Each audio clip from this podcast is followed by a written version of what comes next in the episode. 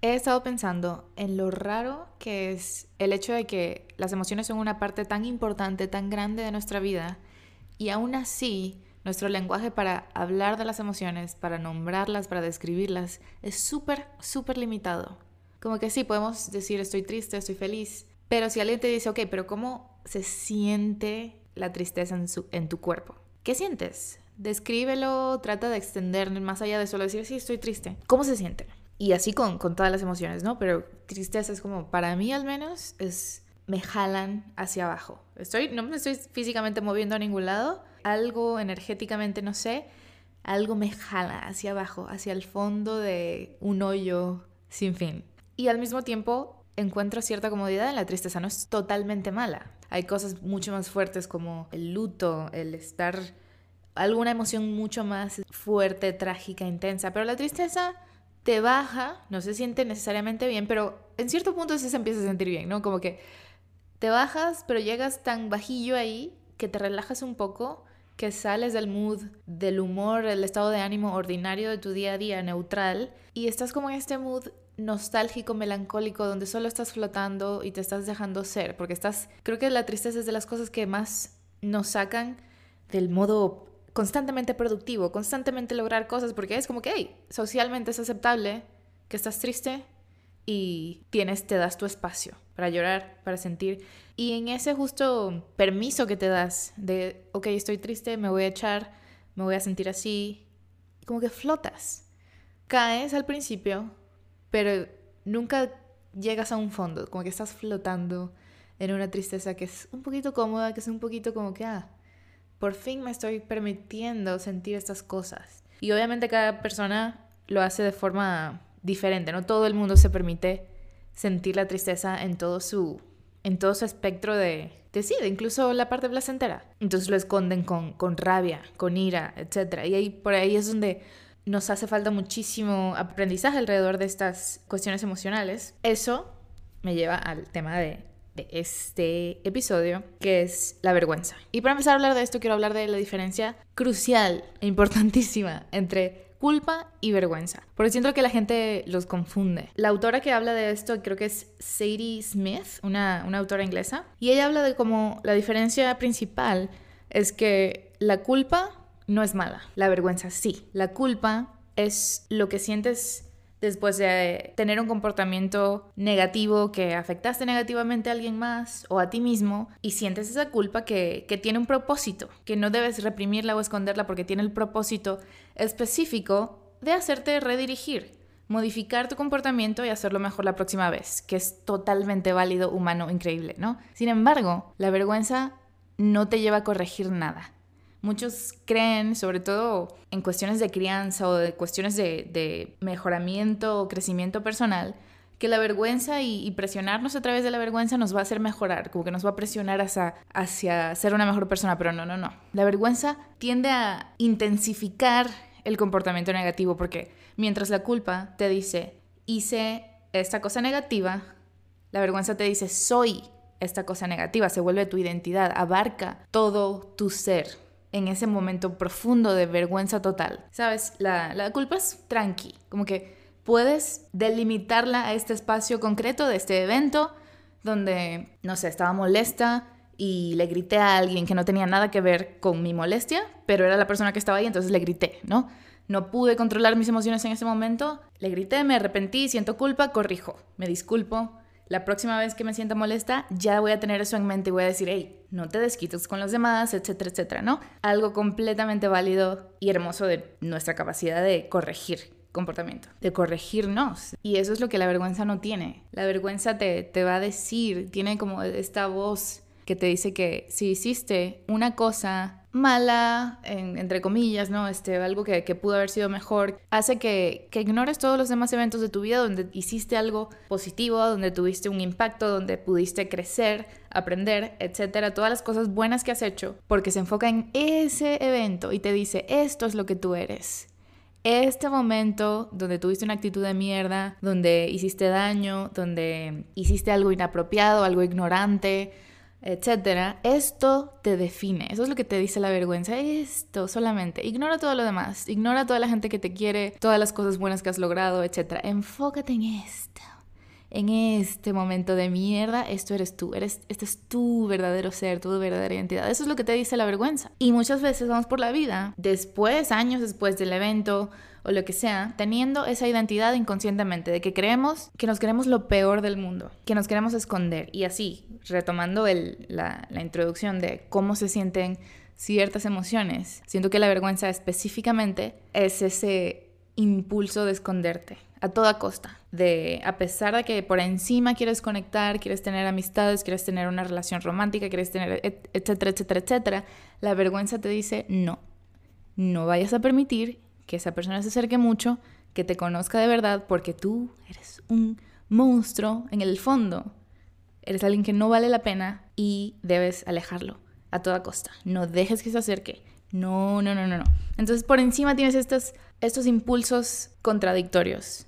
Porque quieres, porque todos queremos conectar, porque todos queremos tener una comunidad, tener esa conexión, esa intimidad. Entonces, como que hacemos superficialmente ese, ese buscar, ese llamar, ese acercarnos, mientras al mismo tiempo en lo inconsciente tenemos todos estos comportamientos que nos, sin que nos demos cuenta, nos alejan. Ya sea en una relación, por ejemplo, buscar errores, buscar defectos donde no necesariamente los hay para defendernos, para huir, para escondernos, todo eso. Es como que la vergüenza siempre está ahí saboteando. Y ese es el problema, porque la vergüenza no tiene razón, solo se quiere multiplicar a sí misma, solo quiere abarcar todo tu campo de visión. Y, ese es el, y eso es lo que logra muchísimas veces, que llevamos tantos años acumulando y acumulando y acumulando vergüenzas, que en cierto punto de nuestras vidas es todo lo que vemos, todo lo que, que nos pasa se vuelve una reafirmación de lo que la vergüenza te dice de, ah, no, te rechazaron, ah, no quiso salir contigo ese día,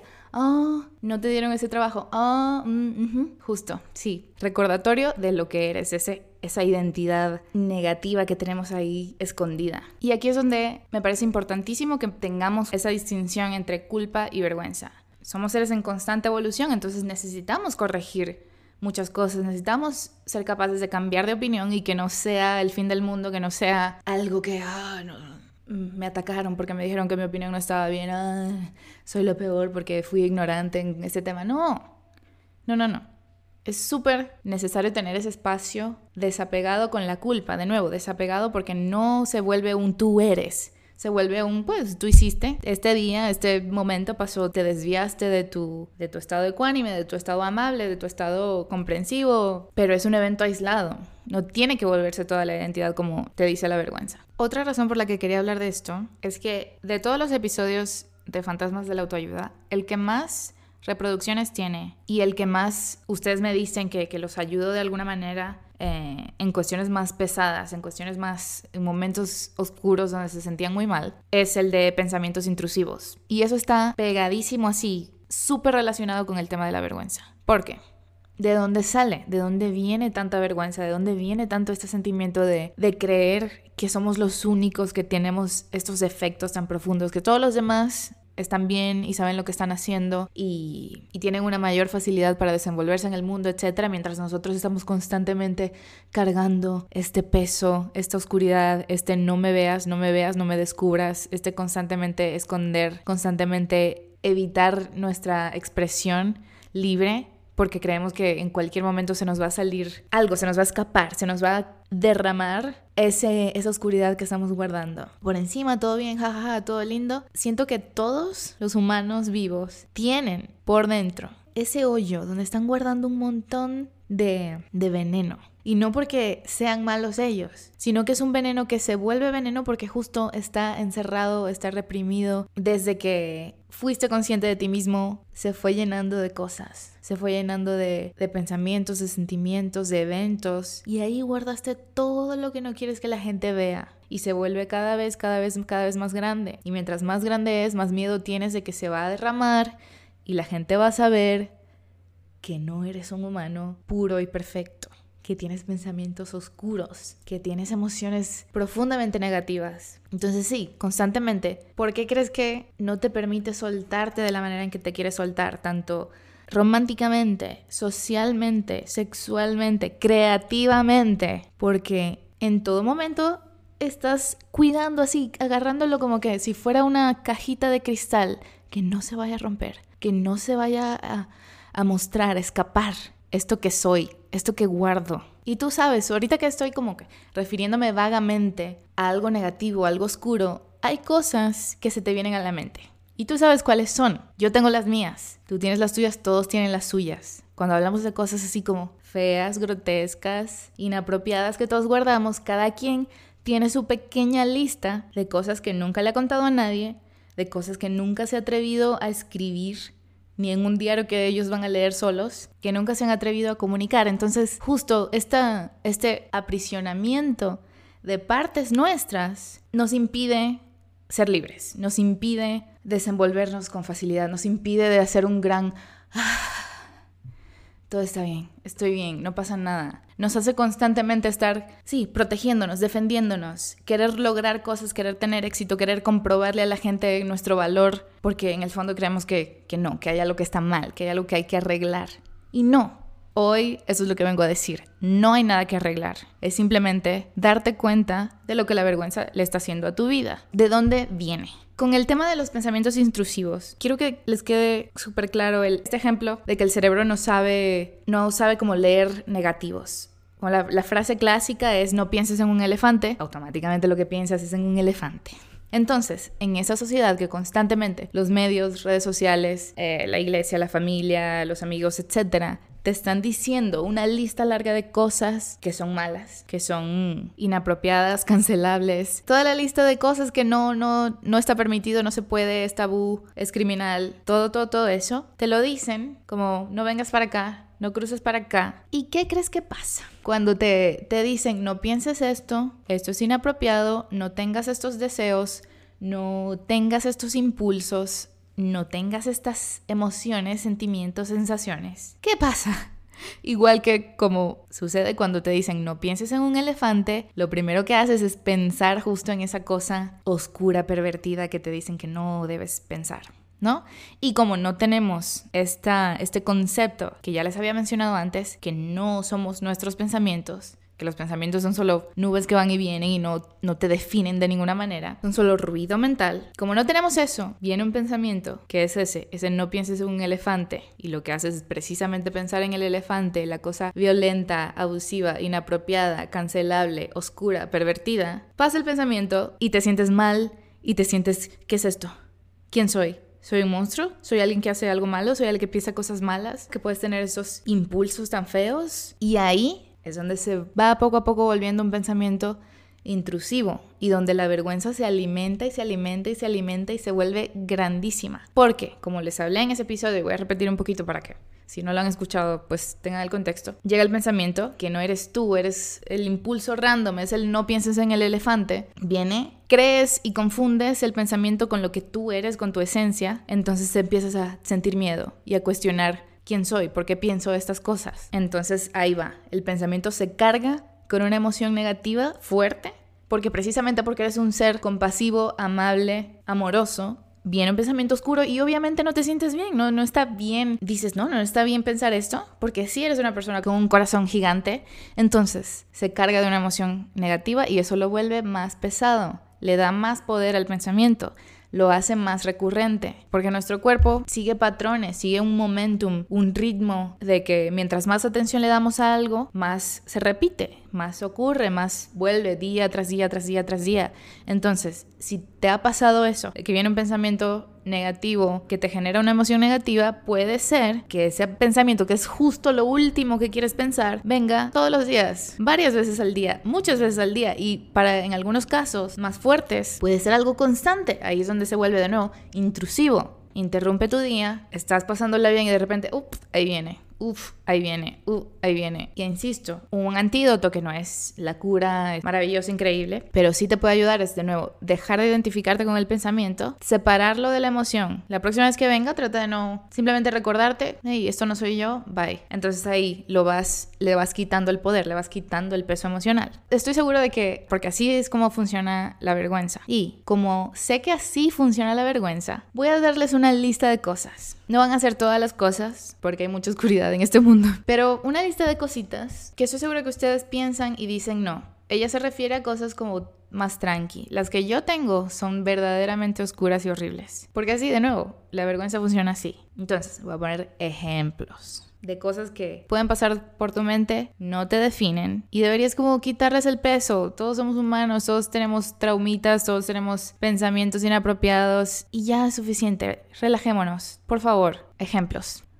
Cualquier tipo de cosa tabú de acuerdo a la sociedad. Cosas como el incesto, cosas como el fantasear con gente mayor gente menor que tú, eh, situaciones sexuales abusivas, violentas, con el herir a alguien psicológicamente, con decirle a alguien palabras feas, insultos, o que te digan a ti cosas feas, insultos, abusar de los límites, romper los límites, cosas inapropiadas como exhibicionismo, ¿cómo se dice? Voyeur,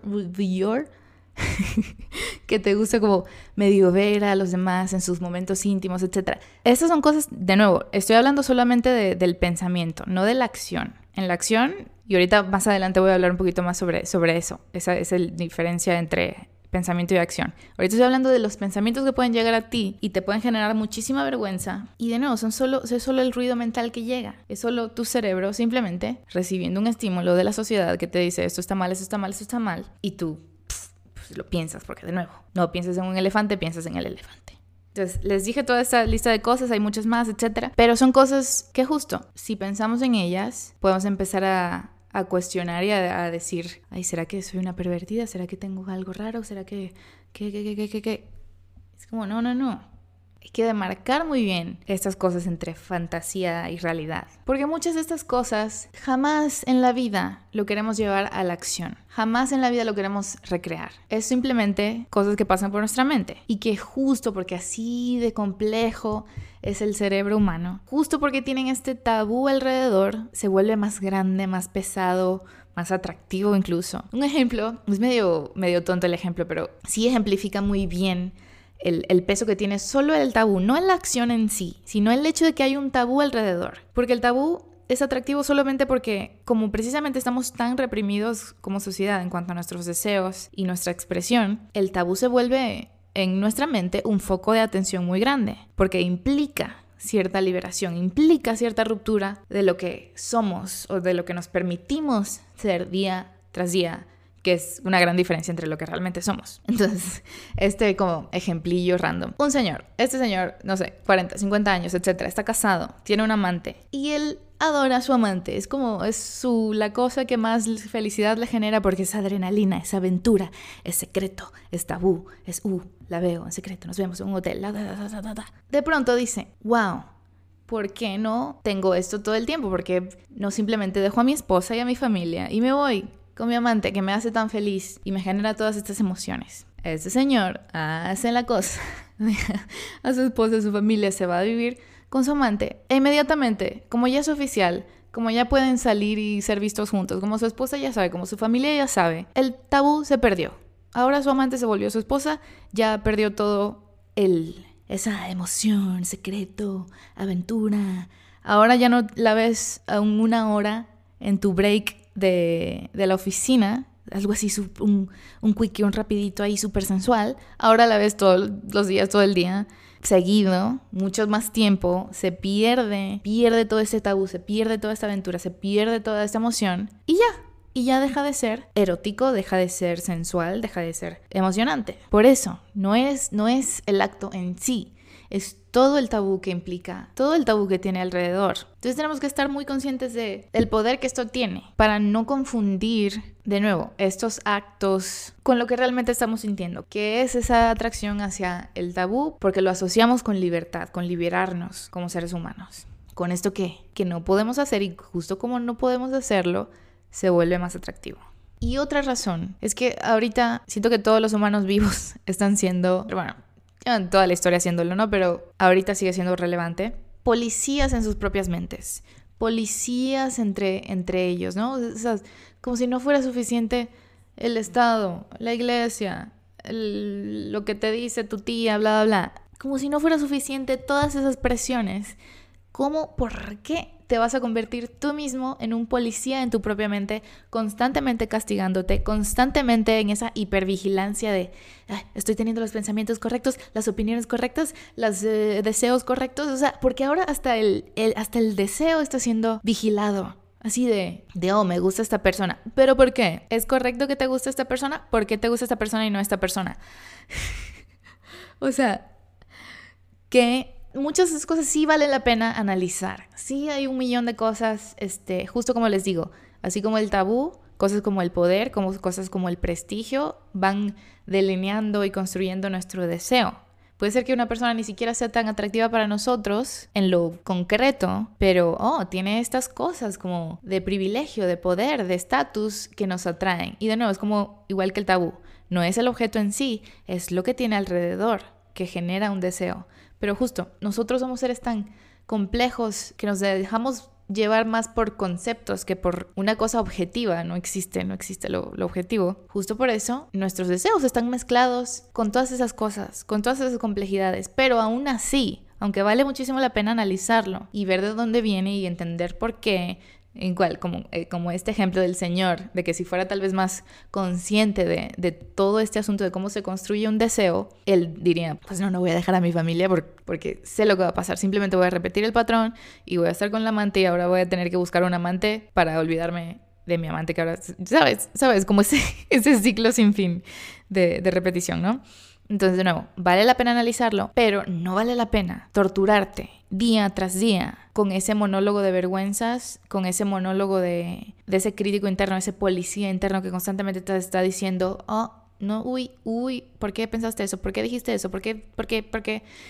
Es sofocante, sofocante y te va a paralizar en todos los todo lo que quieras hacer. Construir amistad, relación, sacar un proyecto, escribir un libro, sacar un podcast, sacar una cuenta de Instagram con tus poemas. Todo, todo, todo te lo va a detener. Y si te preguntas ahorita, si tienes justo un proyecto creativo o una relación que está medio bloqueada, que no sabes por qué no avanza, pregúntate, ¿de qué manera la vergüenza te está bloqueando ahí? Te está diciendo, no, no lo hagas, te van a descubrir, van a ver que estás mal, te van a cancelar, van a decir que tus opiniones son incorrectas y horribles.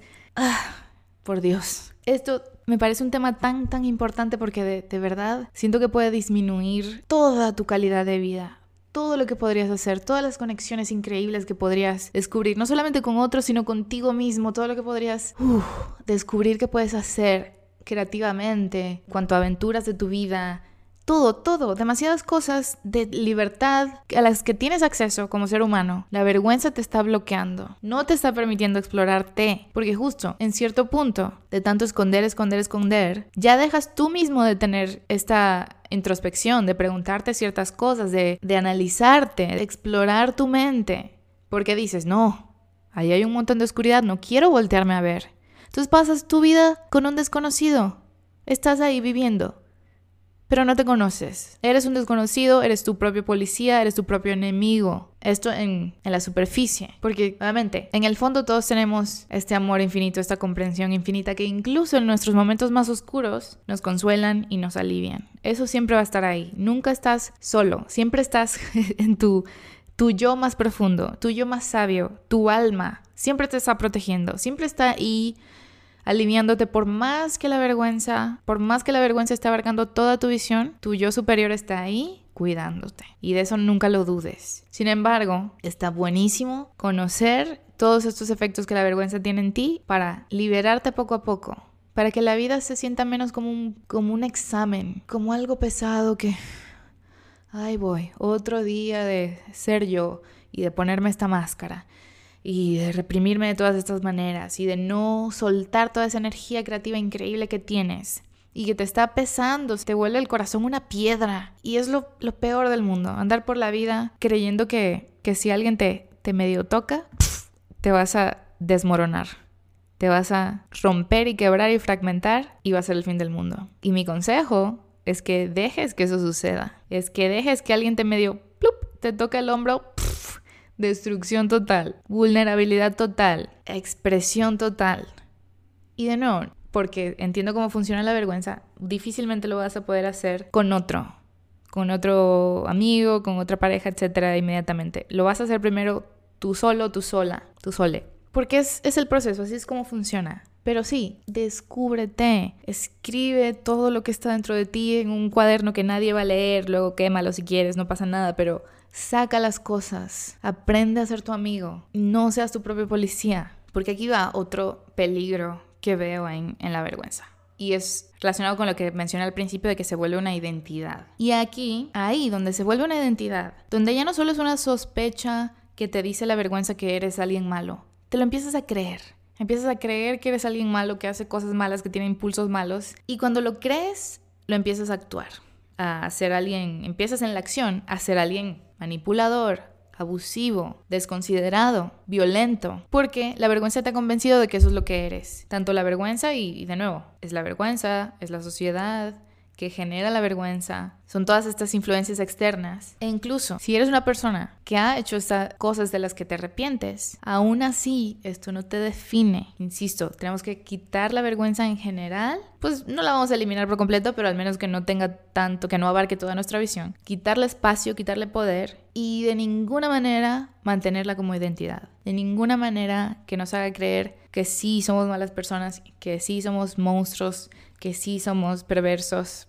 Y aquí voy a echar el chisme, porque si recuerdan, en episodios pasados, este episodio está medio como un poquito en la tierra, ¿no? Hablando de cosas medio normales que todos identificamos y en episodios pasados, pues ya saben, les digo, todos somos Dios, todos somos uno, todos creamos nuestra realidad, todo lo que nos pasa es creación nuestra. Entonces, precisamente, ahora yendo a ese lado un poquito más místico, em, raro, si tienes mucha vergüenza en ti, eventos que reafirman esa vergüenza se van a manifestar en tu día a día.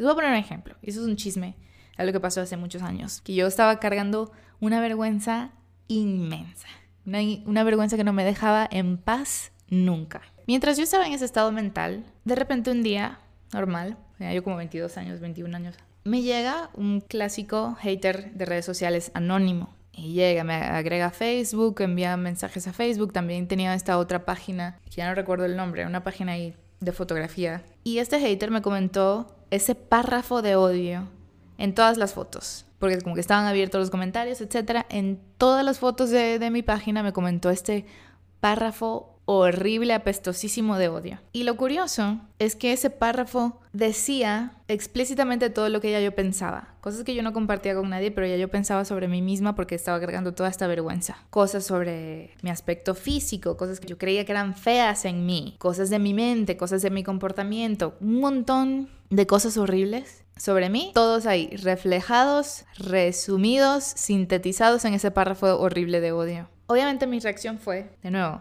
cargado de vergüenza, fue un, ah, mira, te descubren, la gente ve todo lo que está mal en ti, todo lo que ya sabes que está mal en ti es totalmente perceptible para los demás, no estás haciendo un buen trabajo en esconderlo y mira, esa persona lo ve y ya te lo dijo claramente ahí, todo lo que está mal contigo. Ese día me la pasé horrible, era como que leí ese párrafo y fue como que todo mi cuerpo, o sea, toda la, sensación horrible que, que trae la vergüenza invadiendo todo mi cuerpo recuerdo que, que fui con mi familia al cine, que vimos una peli, etc. En todo, todo ese rato como que en la superficie yo estaba súper bien, sonriendo, jajaja, jijiji, qué buena la peli. Por dentro me estaba muriendo de vergüenza, de tristeza, de rabia, de todas las emociones feas que te puedas imaginar, yo las estaba cargando dentro de mí, sin mostrarlas. Bueno, me imagino que igual y mis papás notaron que no estaba del mejor humor del mundo, pero ahí, abajo, bajo la superficie. E incluso después, un par de días después, contándole a mis amigos y recibí este mensaje horrible, bla, bla, bla. Cuando hablaba de eso, no hablaba de toda la vergüenza que yo sentía, no hablaba de cómo yo misma veía cosas que yo pensaba de mí en ese párrafo. eso no se los dije. A mis amigos más cercanos. Lo que les dije fue, qué horrible esta persona que se está proyectando conmigo. Esto habla más de esa persona que de mí. Esto ah, solo habla de lo que esa persona considera importante. Está solo reflejando sus inseguridades y por casualidades de la vida, decidió lanzarme todo eso a mí. Todo lo que esa persona se niega a ver en sí misma, toda la oscuridad que esa persona guarda, decidió lanzármela a mí porque es más fácil. Es más fácil lanzársela a otros que admitir que nosotros mismos tenemos internamente esas preocupaciones, esa sombra. Ya había hablado en episodios pasados de la sombra y de todas esas cosas que reprimimos y de las principales, principales síntomas de una sombra con la que no tienes buena relación que no conoces, que no estás familiarizada con tu sombra, es que lo vas a proyectar en otra gente, porque es más fácil, porque la sombra se tiene que manifestar de alguna manera y de nuevo es más fácil para el ego verlo en los demás, no en ti. Cuando me pasó eso, yo tenía todo ese discurso psicológicamente informado, eh, muy ecuánime, muy estable, muy desapegado de sí, sí, sí, esa persona se está proyectando, ¿qué le pasa? ¿Qué, horror que, que piense esas cosas? ¿Por qué, porque llamó tanto la atención? Incluso, incluso en mi ego, consolándome de, ah, es que me tiene envidia, es que me tiene celos, es que bla, bla, bla, ¿no? Un discurso en la superficie mientras dentro de mí llena de vergüenza, llena de, dolor, de cosas feas que yo misma me estaba generando en mí, en mi discurso interno. Porque en, ese, en esa época de mi vida mi, mi pensamiento era constantemente negativo sobre otros y sobre mí misma. Y de nuevo, pasaba justo eso, de que criticaba muchísimo a los demás, de que veía todo lo negativo en los demás, porque eso es lo que pasa. Eso es, eso es cuando conoces a alguien que habla feo de los demás, que te critica, que, que constantemente eh, está en un, en un humor negativo hacia los demás, que si este es un naco, que si este es una perra, que si este es una...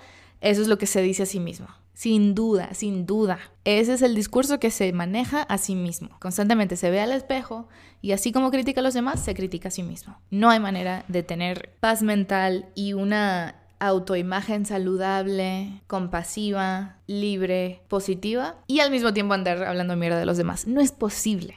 No, no, no aplica, no, no funciona así. Entonces, tengan eso en mente.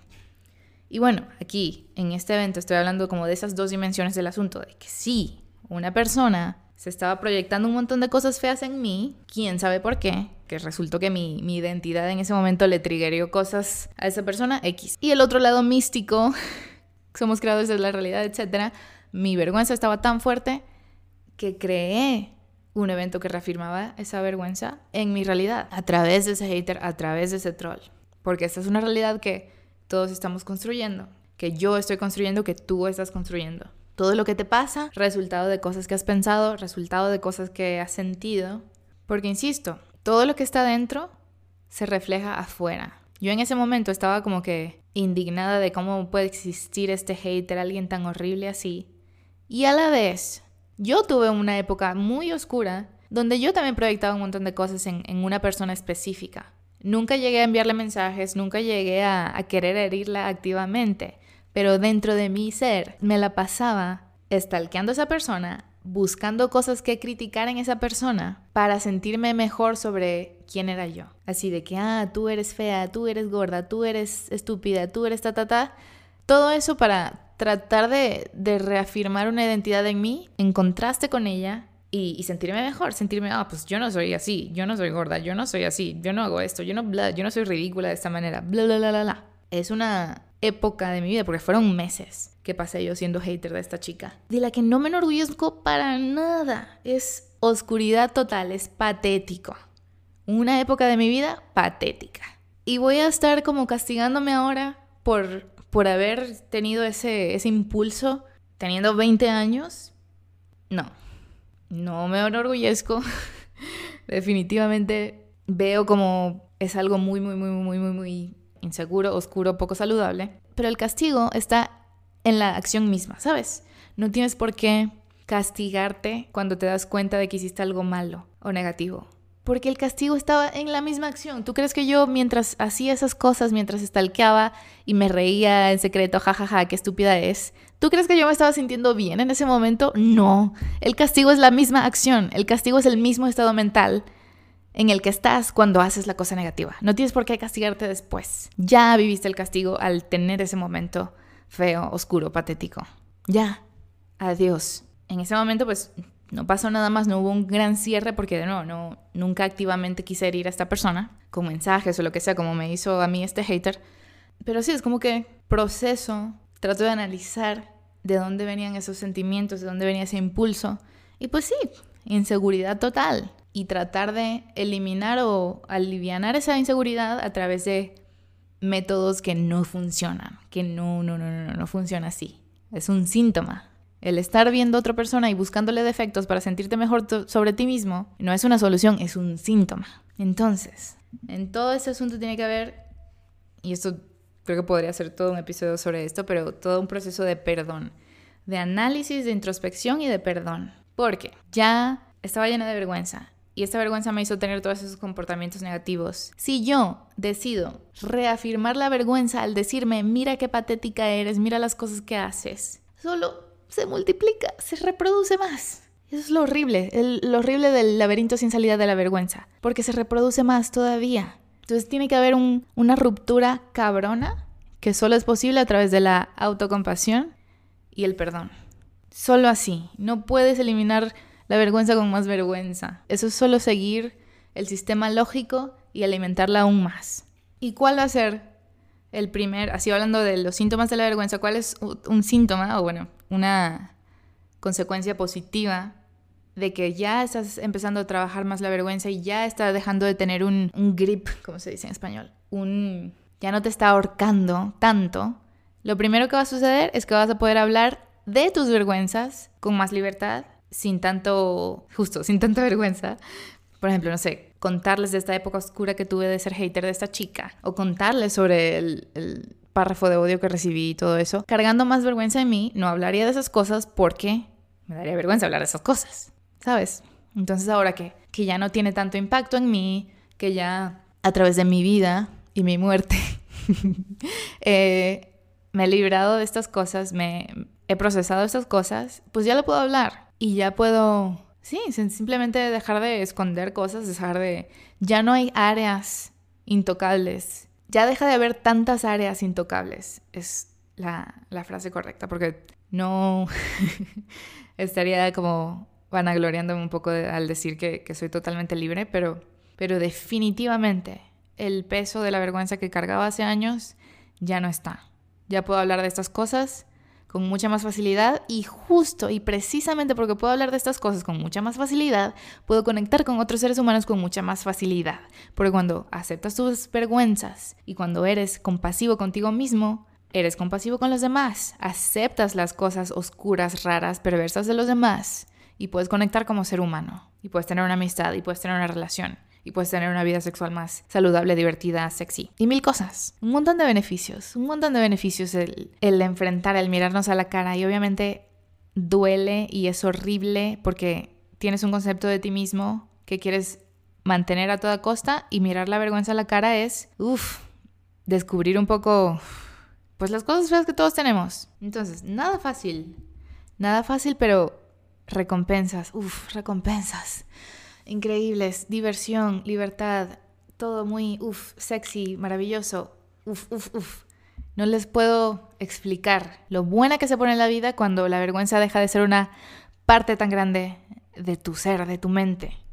Repito, más capacidad para hablar realmente de lo que te pasa, de los laberintos de tu mente. Puedes expresarlo, primero porque te conoces y luego externamente con los demás. Es un alivio, es como un gran... Ah, wow. Ah, estoy bien, estoy bien. Y eso es lo que te quiero decir. Eres perfecto ya. De nuevo, en un proceso de evolución y de transformación constante, pero ese proceso de evolución y transformación constante es perfecto ya. No hay nada que arreglar. Solo hay que disminuir el impacto de la vergüenza. Y voy a sonar repetitiva, ok. Insisto, insisto, insisto, baby, baby, escúchame eres una buena persona, eres un ser compasivo, estás llenísimo de amor y mereces muchísimo amor. Solo porque existes, solo porque existes, solo porque estás vivo. Si hoy, si vas a hacer algo después de este podcast, eso es lo que quiero que hagas, solo descansar. Poner a descansar ese policía. Poner a descansar esa parte de ti que quiere probar que si eres un humano bueno, con valor. Descánsalo, baby, ya eres perfecto, ya. ¿Ok? Se siente medio raro andar decirle a un extraño baby, pero baby, estás bien. Todo está bien. Todos estamos en este proceso. Respira, siente el alivio de que estás bien. Eres increíble. Te amo. Genuinamente. Ya voy a llorar. Respira. Suelta.